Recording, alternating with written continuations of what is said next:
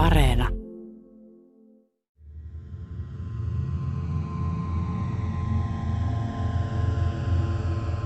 Mietin ensimmäisenä, kun mä näin sen Avarnista kertova uutisen, että, että, että ihmettelin, että tämä asia tuli julki vasta nyt. Ihme, että asia tulee julki vasta nyt. Näin sanoo entinen vartija. Hän on 30 mies, joka on työskennellyt pääkaupunkiseudulla useissa isoissa turvallisuusalan yrityksissä. Hän haluaa kertoa omista kokemuksistaan alalla, koska julkisuudessa on hänestä ollut pahoinpitelyepäilyistä ja ongelmista esillä vain jäävuoren huippu. Miehen mukaan Avarn Securitissa oli hänen aikanaan voimankäyttöön yllyttävä ilmapiiri. Päärautatieasemalla mulle yksi työntekijä silloin sanoi, Avarnin työntekijä, että, että siellä jos tarvitsee niin, niin sanotusti työrauhaa jonkun toimenpiteen aikana, niin pystyy radiopuhelimella pyytää siitä päärautatieaseman valvomasta, että ilmoittaa sammakko sinne, niin kamerat kääntyy pois, mitkä pystyy siitä kääntämään. Työrauhalla tarkoitan tässä sitä, että siinä pystyy sitten tekemään rauhassa semmoista, mitä, mistä ei haluta jäädä mitään niin kuin kuvamateriaalia. Ovatko viime aikoina esiin tulleet vartioiden pahoinpitelytutkinnat yksittäistapauksia vai oire paljon laajemmista ongelmista? Aiheesta puhuvat tänään edellä kuultu entinen vartija ja tutkija Jyri Paasonen. Tänään on keskiviikko 11. tammikuuta. Kuuntele uutispodcastia. Minä olen Heikki Valkama.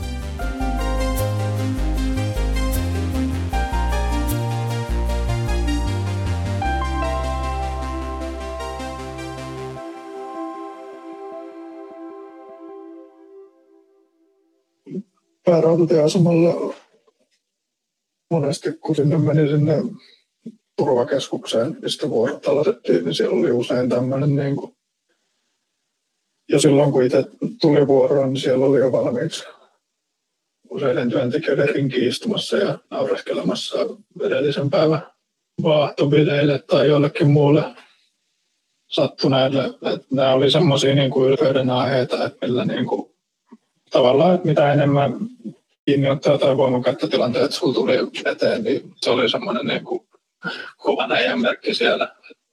Sun täytyy kertoa mulle, mikä on vaahtobile. No siis tämä oli yhden, yhden työntekijän käyttämä termi semmoisesta, kun hän oli käyttänyt tämmöistä kaasusmuutinta, mikä on vaahtumuodossa, niin on eri muodossa. että niin hänellä oli vaahtumuodossa olevaa kaasusmuutinta ja hän oli käyttänyt tämmöistä kaasusmuutinta joihinkin asiakkaisiin tai kohdehenkilöihin. En tiedä tarkemmin, että mikä tilanne on ollut, mutta mitä näitä tapahtunut. Haastattelin siis 30 miestä, joka on työskennellyt vuosien ajan isoissa turvallisuusalan yrityksissä. Haastateltava esiintyy tässä nimettömänä ja hänen äänensä on muunnettu. Hänen henkilöllisyytensä on ylentiedossa. Miehellä on kokemusta yrityksistä, joissa voiman väärinkäyttöön on puututtu kuten pitää – ja toisaalta yrityksistä, joissa osa työntekijöistä on saattanut suorastaan kannustaa siihen. Helsingissä metroa vartioiva Palmia oli hänen mukaansa esimerkki turvaalan yrityksestä, jossa ihmisiä kohdeltiin asianmukaisesti ja väärinkäytökset selvitettiin. Palmialla ollessani asiat oli mun mielestä pääosin hyvin. esimiehet oli tietyllä tapaa siinä tällä alalla ammattilaisia ja tunsi toimivaltasäännökset siinä mielessä hyvin, että, että osasi myös ohjata uusia työntekijöitä, alalle tulleita työntekijöitä.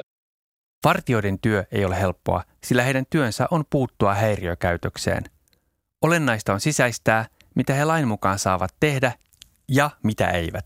Olennaista on myös se, että lähiesimiehet puuttuvat väärinkäytöksiin. Siinä missä metrossa asiat sujuvat entisen vartijan mukaan yleensä hyvin – Maan päällä junaliikenteen puolella oli hänen mukaansa monesti toisin. Siellä vartioinnista vastasi turvatiimi ja sen seuraaja Avarn. Tämä oli semmoinen, minkä mä kuulin niin kuin työntekijältä, joka oli rautatieasemalla töissä. Ja, ja, ja hän siinä kertoi, että heillä on sen illan aikana niin kuin Tikkurilan aseman kanssa kisa, että he oli sopineet itselleen jotkut säännöt, en sen tarkemmin muista, että mitkä oli pistemääriä, mutta jostain voimankäyttövälineen käytöstä sai tietyn verran pisteitä ja kiinniotosta sai jonkun verran pisteitä ja maahanviennistä sai jonkun verran pisteitä ja sitten ilmeisesti oli vuoron lopuksi nähnyt se pisteet ja katsonut, että kumpi asema voitti. Mies arvelee, että Avarnin ongelmat juontuvat jo kaukaa. Yritys on syntynyt monen alan toimijan yhdistyttyä ja sinne oli hänen mielestään jäänyt elämään ongelmallinen kulttuuri. Mies ei ole työskennellyt yrityksessä enää useampaan vuoteen eikä hän tunne viimeaikaisia tapahtumia kuin uutisista. Itä-Uudenmaan poliisi tutkii pahoinpitelyjen sarjaa, jossa epäiltyinä on kuusi saman turvayhtiön Avarnin järjestyksenvalvojaa. Heitä vaaditaan vangittavaksi. Epäillyt rikokset ovat tapahtuneet juna-asemien lähettyvillä pääkaupunkiseudulla. Turvallisuusalan ammattiliiton mukaan kyse ei kuitenkaan ole laajasta ilmiöstä. Ja takaisin kotimaahan. Poliisi selvittää Espoossa kauppakeskus Isossa Omenassa tapahtunutta henkilön kuolemaa. Poliisin saaman ilmoituksen mukaan kauppakeskuksen vartioiden kiinniottama henkilö oli mennyt kiinniottotilanteessa elottomaksi ja menehtynyt elvytyksestä huolimatta. Poliisi selvittää tapahtumien kulkua ja sitä, epäilläänkö tapahtumiin liittyvän rikosta. Pahoinpitelyjen sarja, naisen kuolema vartioiden käsissä. Näistä asioista turvallisuusala on tosiaan viime aikoina ollut otsikoissa – Juri Paasonen Vaasan yliopistosta on työskennellyt turvallisuusalalla ja tutkinut alaa, muun muassa alan rikoksia. Hänen mukaansa Avan Securitin tapaus, jossa useita työntekijöitä epäillään pahoinpitelyistä, on poikkeuksellinen. No sinänsä vähän niin kuin kaikilla toimialoilla, että tämmöisiä yksittäisiä ei-soveltuvia työntekijöitä ja niiden väärinkäytöksiä, niin se ei ole niin yllätys, että semmoisia tulee silloin tällöin ilmi niin yksityisellä kuin julkisella sektorilla, mutta kyllä tässä niin poikkeuksellista on se, että, että tämä, esitutkinta koskee nyt useita samassa kohteessa työskenteleviä työntekijöitä ja, ja se, että sinne on päässyt pesiytymään tämmöinen kulttuuri. Ja tietysti tämä nyt lopullisesti selvitetään sitten rikosprosessissa. Niin kuin, jos tätä nyt vertaa johonkin viime vuosina esillä olleisiin tapauksiin, niin itsellään äkkiseltään tulee mieleen vaikka tämä Jari Aarnio ja Helsingin huume rikosyksikön toimintaa, että ihan samalla lailla siellä käytettiin sitä asemaa ja toimivaltuuksia väärin niihin tarkoituksiin ja, ja oli saatu luotua tämmöinen kulttuuri ja, ja se osoitti, että se sisäinen valvonta oli myös siellä poliisissa silloin pettänyt. Yksityisten turvallisuusalan yritysten määrä on kasvanut vuosien saatossa valtavasti. Miten tästä tuli näin iso ala? Tämä on tutkittu maailmalla ja itsekin olen siitä kirjoitellut ja ja tuossa tein turvallisuusalan museon kanssa niin tämmöisen alan historiikin, mikä toissa vuonna julkaistiin ja kävin tätä kehitystä läpi ja samoin haastattelin näitä alan pioneereja, mitkä on ollut, ollut alaa kehittämässä ja ensimmäisiä yrittäjiä täällä Suomen maassa näissä toiminnoissa. Ja siinä oikeastaan, jos keskeisesti jakaa niitä asioita, niin yksi semmoinen on, on se, että, että moni niinkö yritys on ulkoistanut niitä palveluita, että ei ole enää niitä omia vartioita tai omaa valvontaa tehdä samalla lailla kuin ennen tehtiin. Että ostetaan niitä palveluita ihan samalla lailla kuin ostetaan muitakin tukipalveluita. Tekninen kehitys on mahdollistanut valvonnan ja erilaiset hälytysjärjestelmät. Samalla turvallisuus on kaupallistunut niin, että kotitaloudetkin ostavat vartiointipalveluita. Ja ehkä semmoinen yksi isompi, isompi kysymys on myös siinä, että, että, että että siitä on tullut meille paljon tällaisia uusia tiloja ja, ja jos ajatellaan nyt näitä tota, niin kauppakeskuksia ja julkisia asemia, niin, niin nämähän on sillä lailla ollut, että yksityinen turvallisuusalahan näitä on ruvennut valvomaan ja hoitamaan, että, että viranomaisilla ei ole resursseja eikä mahdollisuutta ja tietysti tätä keskustelua meillä ei ole samalla lailla käyty niin maailmalla, että kuinka paljon näitä viranomaistehtäviä on siirretty yksityiselle puolelle. Et tietysti meidän ei tarvitse mennä, kun tuohon Iso-Britanniaan, niin siellähän yksityiset hoitaa myös vankiloita. Että hyvin paljonkin on sitä julkista valtaa myös siirretty sinne yksityiselle puolelle. Et meillä ei tämmöisestä yksityistämisestä ole, ole samalla lailla. Paassosen mukaan Suomessakin pitäisi käydä keskustelua siitä, mitkä turvallisuusasiat kuuluvat julkiselle vallalle – ja mitkä yksityisille yrityksille. Paasonen on kirjoittanut kirjan turvallisuusalan historiasta. Vartiointiliikkeitä alkoi tulla etenkin 1960- ja 1970-luvuilla. Hän kertoo, että pitkään alalta puuttui kokonaan lainsäädäntö ja toiminta oli villiä. No kyllähän se semmoista omaa käden oikeutta siellä ollut paljon esillä. Että siellä oli esimerkiksi yksi haastateltava kertoi semmoisen tapauksen, että oli tota, niin, tämmöinen huoltoasemaliikkeen varkaus ollut ja tietysti silloin ei ollut samalla lailla vielä näitä hälytysjärjestelmiä ja muita, niin se oli aina vähän tuuristaa kiinni, kun tietysti samat tekijät kävi siellä tosi useasti hakemassa keikkaamassa ja, ja sitten kun se sattui, että se vartija sattui siihen paikalle ja pyyti poliisit paikalle, niin kyllähän siinä oli aina, aina että se vartija saattoi olla jo ekana sitä tekijää siellä omaa oikeutta antanut ja huoltoasemayrittäjä vielä tullut itse paikalle ja saattanut vielä antaa kanssa vähän tota, niin, muistutusta ja sitten vielä poliisi ennen kuin ne on vienyt sen sitten eteenpäin. Että kyllähän tämä niin kuvastaa sitä, että aika villiä toimintaa se on silloin ennen vanhaa ollut. Että. Partiointiliikkeiden toiminta ja ylilyönnit ovat nousseet julkiseen keskusteluun tasaisin väliajoin. Iso uutinen aihe oli Helsingin Stop Töhryille kampanjan aikaan 2000-luvun alussa mitä Kontulassa on tapahtunut viime aikoina mitä muun muassa. Eli tämä, tämä vartioiden pahoinpitelyjuttu. Niin tämä vartioiden pahoinpitely, tai siis heidän suorittaman pahoinpitely. Ehkä.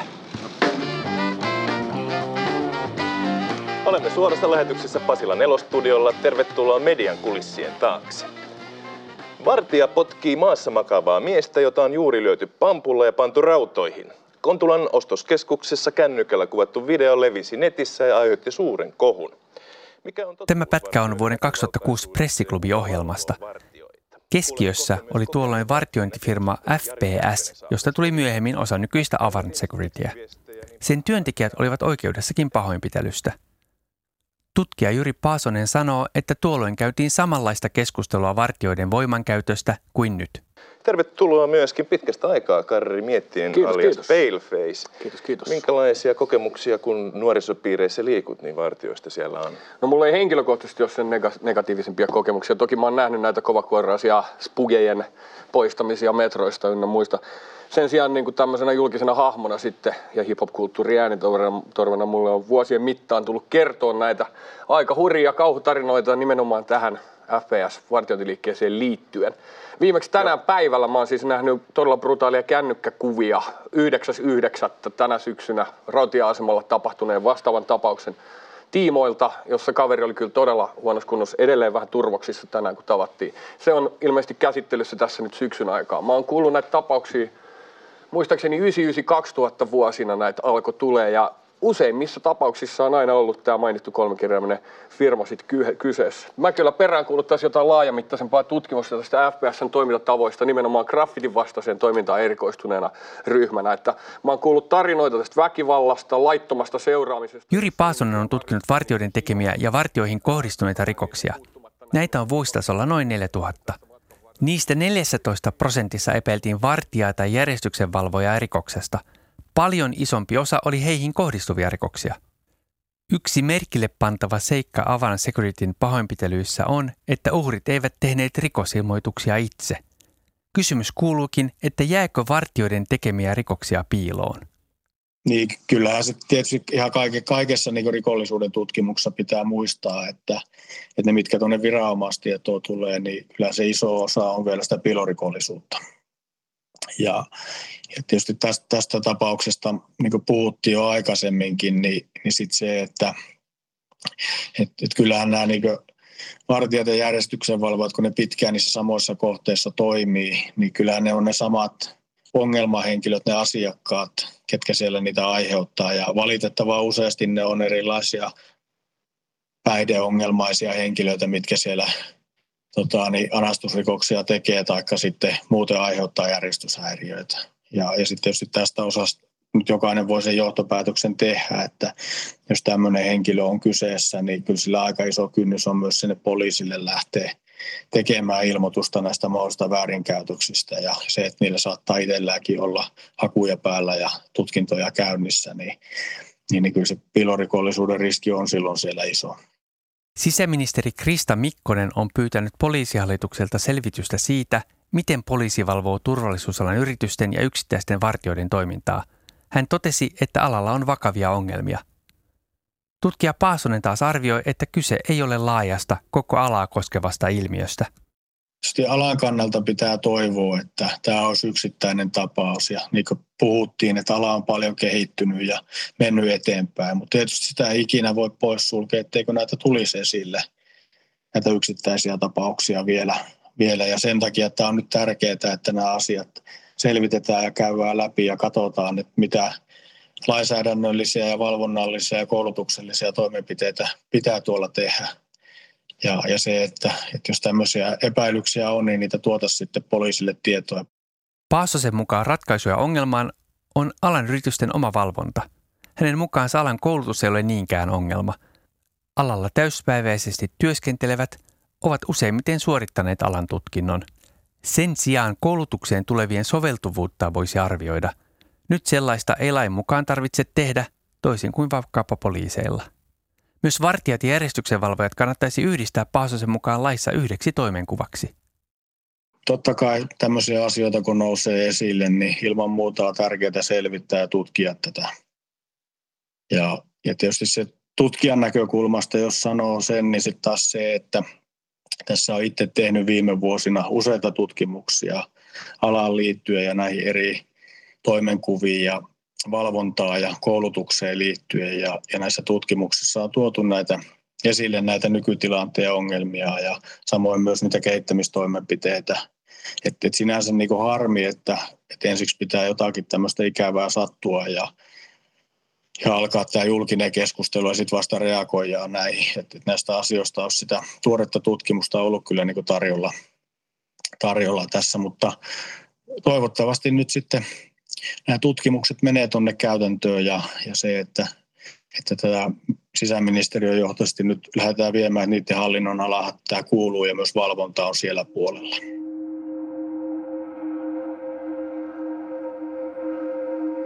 Mutta palataan vielä entiseen vartijaan, jota haastattelin tämän jakson alussa.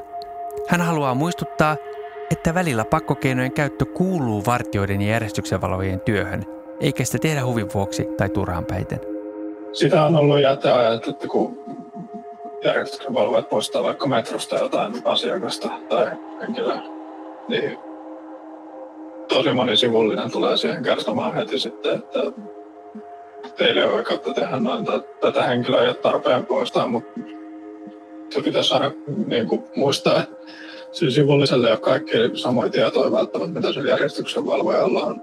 Ja pakko sanoa, että ehdottomasti suurin osa niistä järjestyksenvalvojista julkisessakin liikenteessä niin on pitämässä huolta siitä, että jokaisella on turvallinen paikka matkustaa se metro ja lähijunat ja niiden asemat niin pysyy turvallisin niille matkustajille. Et ei siellä suurin osa järjestyksenvalvojista on mitään niin kuin kiusaa tai pahaa tekemässä, vaan halutaan pitää niin kuin tilat asiakkaille matkustaa. Se on ehkä semmoinen päällimmäinen ajatus.